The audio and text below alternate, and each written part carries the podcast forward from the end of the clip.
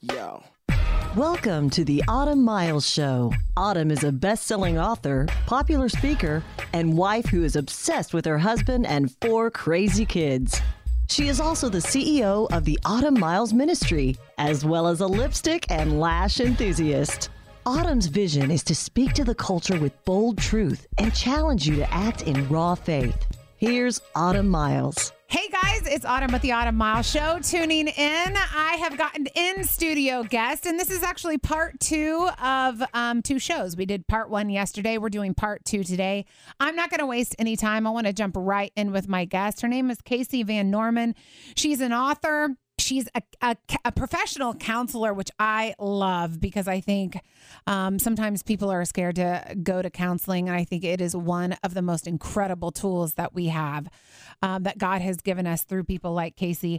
She's talking today about her book, Nothing Wasted. And I just want to pick it up for you. Yesterday, we kind of got to know each other a little bit, and then we went into her life story.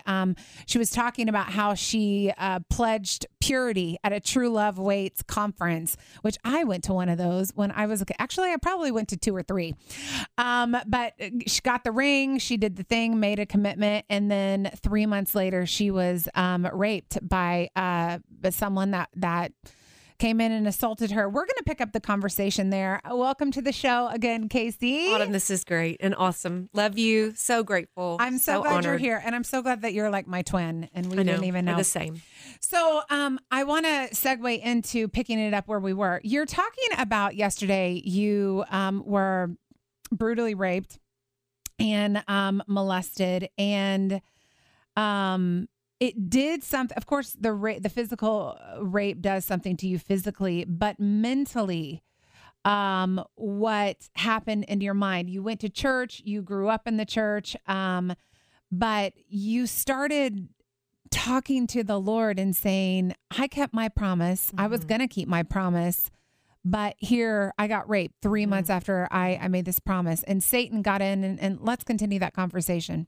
Yeah, and you said something really profound yesterday. You said that you saw yourself the way that your it's your ex-husband. Yeah, mm-hmm. Sorry, I want to make sure you talk publicly about all of this. Oh, too. Yes, right now.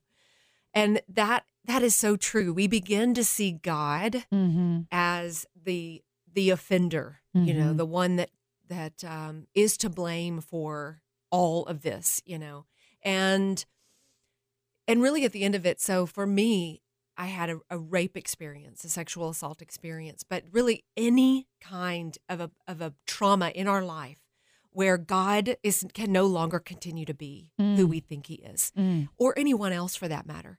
And so in that situation of a rape, or where you're just, you know, I don't want it to be so heavy and big that listeners don't feel like they can connect. Mm-hmm. I mean, a part of the book that I talk about is this is every part of our life. This is not just insignificant things. These, I mean, things that we think are scandalous, but insignificant things like doing the laundry. I mean, how is God using all of mm-hmm. this, big and small?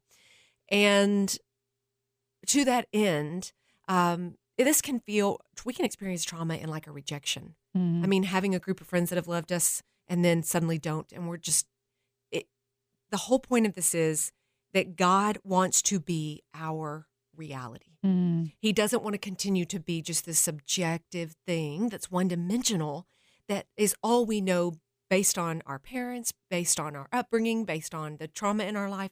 He's a whole thing.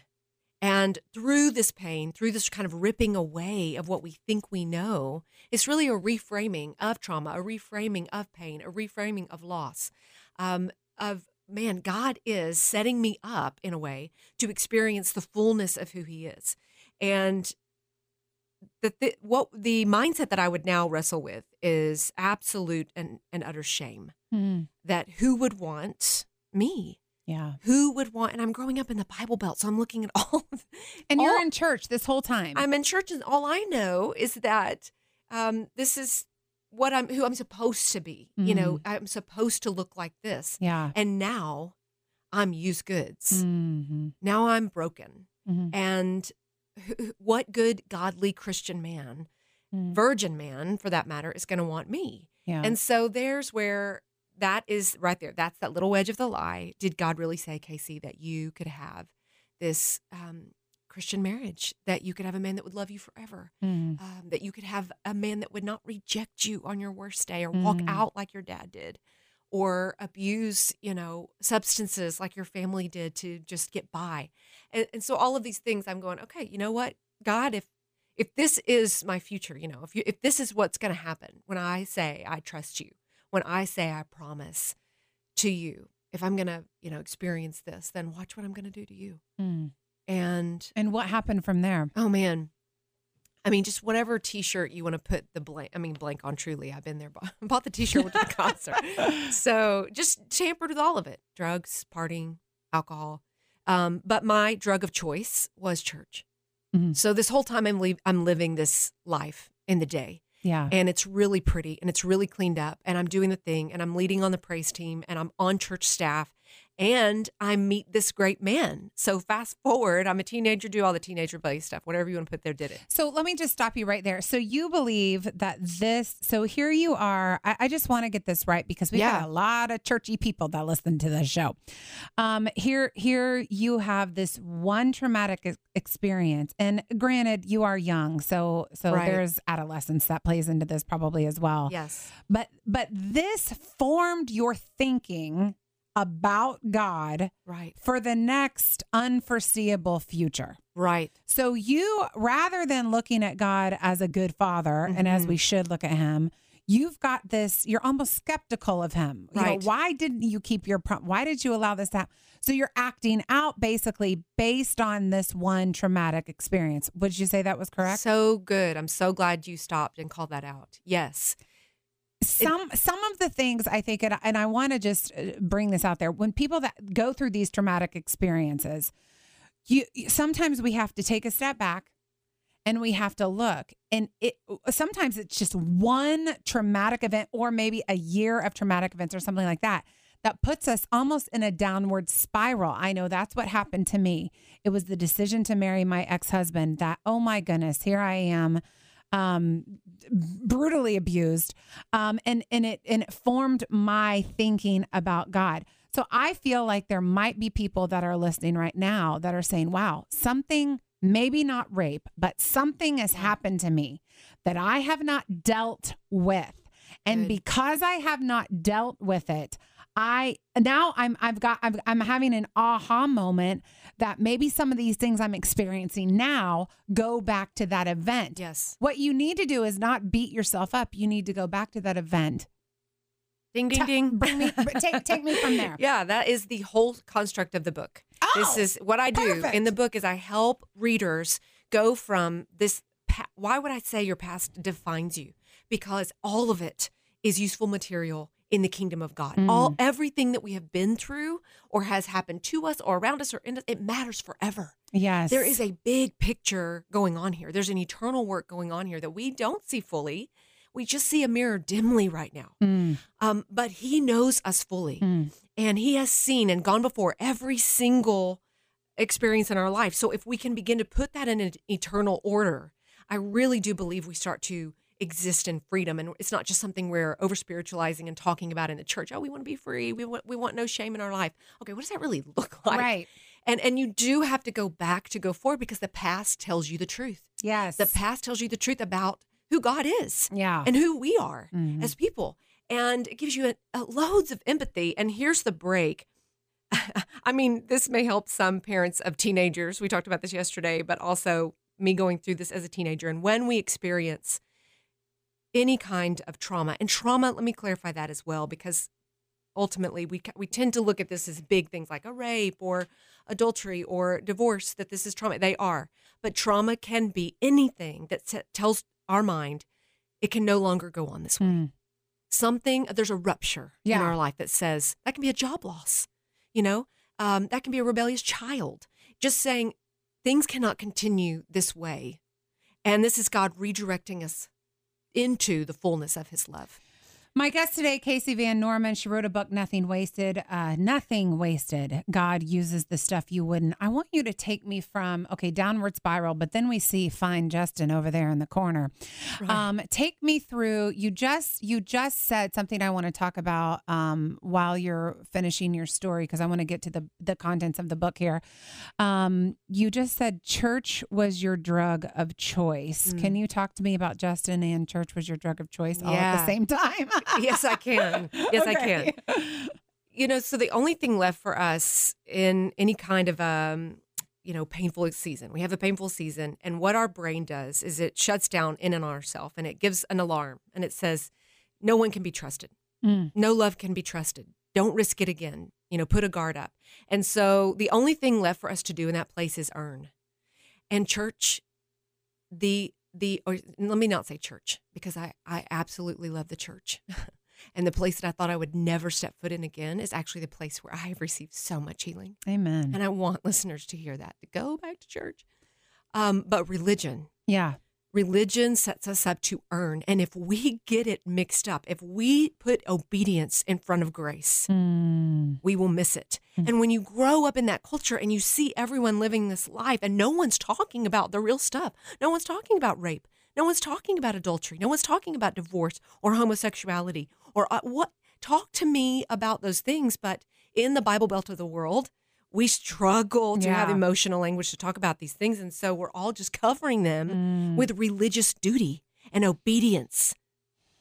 And if we mix that up, so this is what I did. So I meet Justin, and what Justin becomes for me is just another thing to deflect from the lie.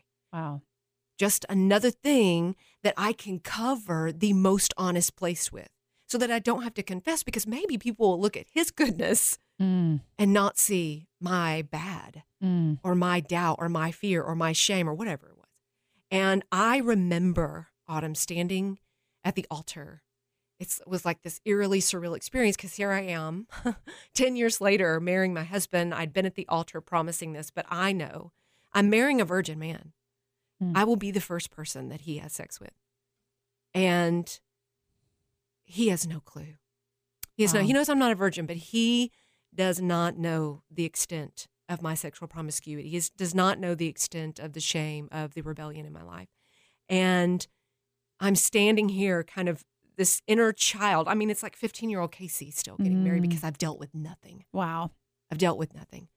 And I'm using him, even my marriage, and the goodness of it, to try to deflect myself again and other people. And so here's the truth of it. And I'm going to fast forward for time, because I want listeners to hear this. I rolled on, bought a house, white picket fence, babies, had some babies, smocked monograms, all of it, did it. And at the end of the day, I would find myself in our closet. Oh my gosh.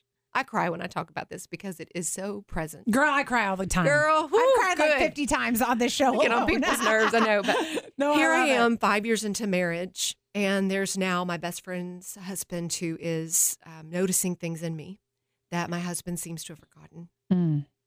And I am playing with this lie again that, at the end of the day, Justin's going to leave me, so might as well.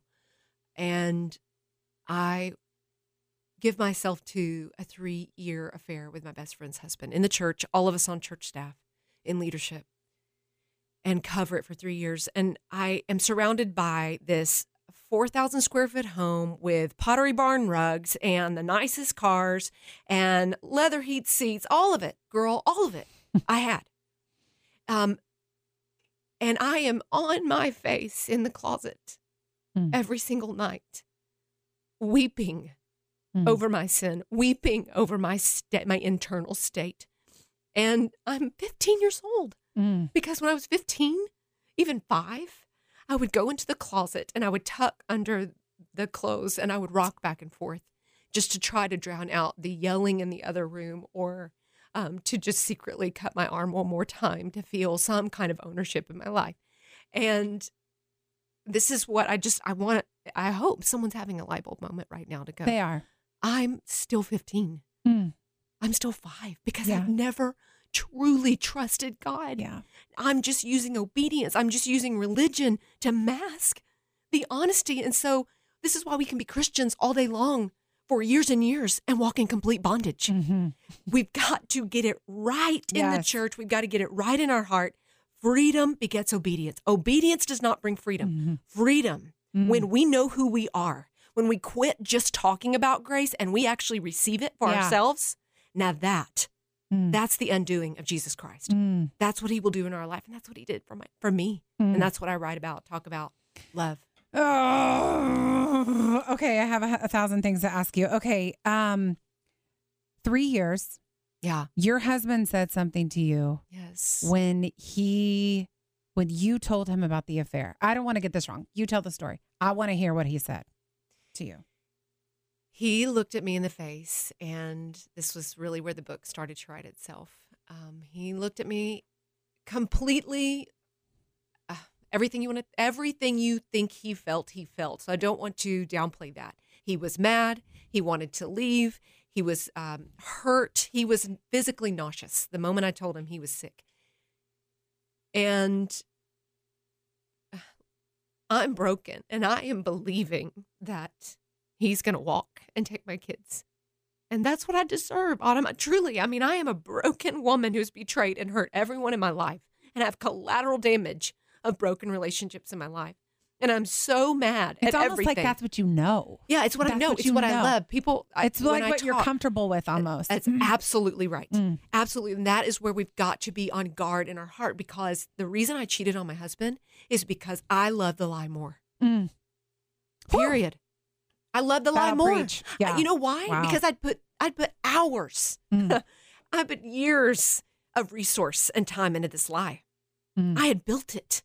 I had crafted it. I had nurtured it over and over throughout a lifetime. Mm. So that cannot go down easy. You got to deal with the Lord on that. Mm-hmm. Serious confession, serious repentance. And here I am with nothing to offer him, my hands completely empty. And Justin, full of the Holy Spirit, looks me in the eyes and says, Kasey, I don't know how to not love you. Jeez. Wow. Which is, sorry, we're all crying in here. We don't know what to do. Which is exactly how God looks at us. Yes. Yes. Talk to me about that. That is why I am going on record with this story, because it is brutal. Mm. And it's taken me 5 years to write it because I've had to relive it. Yeah. And there's tons of fear with people reading these words and going into detail about this part of my life, because I'm the Christian. Mm. I mean, I'm not coming at this like I didn't know the Lord and I was in this habitual pattern of sin and then had this. No, I knew the Lord. I was in church. I was on leadership. I read my Bible every day. I prayed the prayers. I sang the songs. Yeah. And I was still living in complete bondage. Mm. So what did that take for me to finally be free? And that is what I want readers to hear. And it was just like Jesus looking at us every single day. Mm. We have nothing to offer him. Our hands are empty. We are prostituting ourselves out to a number of things every day. And him looking at us going, on your worst day, Autumn, on your worst day, Kasey, on your worst day, listener, I do not know how to not love you. Mm. I was made to love you. To not love you would be to turn on my own self. Mm. There's nothing he can do but that. So grace in that moment, unleashed, awakening, total awakening in my heart. And I finally began to believe who I am in God. And then from there, obedience can happen, change can happen. But until I start to trust let it in. Yes. Who I have always been, until I claim what is rightfully mine in him, man, preach that. The book is called Nothing Wasted. Kasey Van Norman is in here in the studio today. Lots of people are, I know that we talked about the rape yesterday, and then, we're talking about adultery today. I think it's just so incredibly significant that there are people, Kasey, that are listening to this that will never tell their pastor that they are going through something like this. I think you should. Yes. I definitely think, counseling is important, but this, I believe, is unlocking some bondage in hearts today. And I know it because I've lived this. Mm-hmm. I've lived that moment. Pastor's daughter for 20 years. I could tell you everything, and I could tell you with a smile, and I was super self-righteous and happy about it. But didn't know the Lord and met the Lord when I was 22 years old for the first time. And the God I met in my abusive marriage on the floor of a house with a man that I was scared was going to kill me didn't look like who I thought he was. Wow. The Jesus I met was completely different. So the grace that you're talking about, it is real. It is life-changing. Yes. I don't think you can be the same after you experience it. There is just, I couldn't. You can't. I'm psycho Jesus undone. Over here. You are undone. You wrote a book called Nothing Wasted. We have 10 minutes. I want to get to just the contents of this to those that are very interested in this conversation. Go pick it up anywhere books are sold. We've heard a lot about your story. Why did you title it Nothing Wasted? Well, I need to know that. I mean, very first and foremost, I'm just hoping that readers will see that and go, nothing? You mean nothing? Because even in the title, somebody's reading it or hearing it going, yeah, but that, and I am really clear in the book.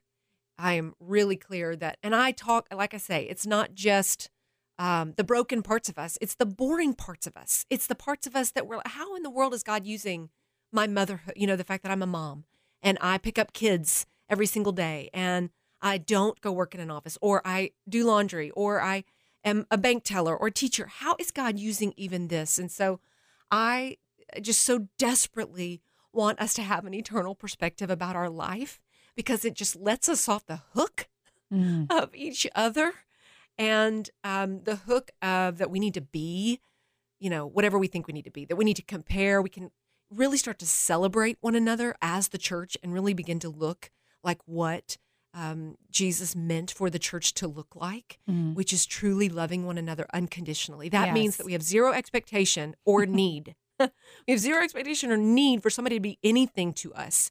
And when we can look at the whole of our life from an eternal place and say, what if this had purpose? What if this had meaning? What if this was meant to show me, like you said, the side of Jesus that I can never unsee?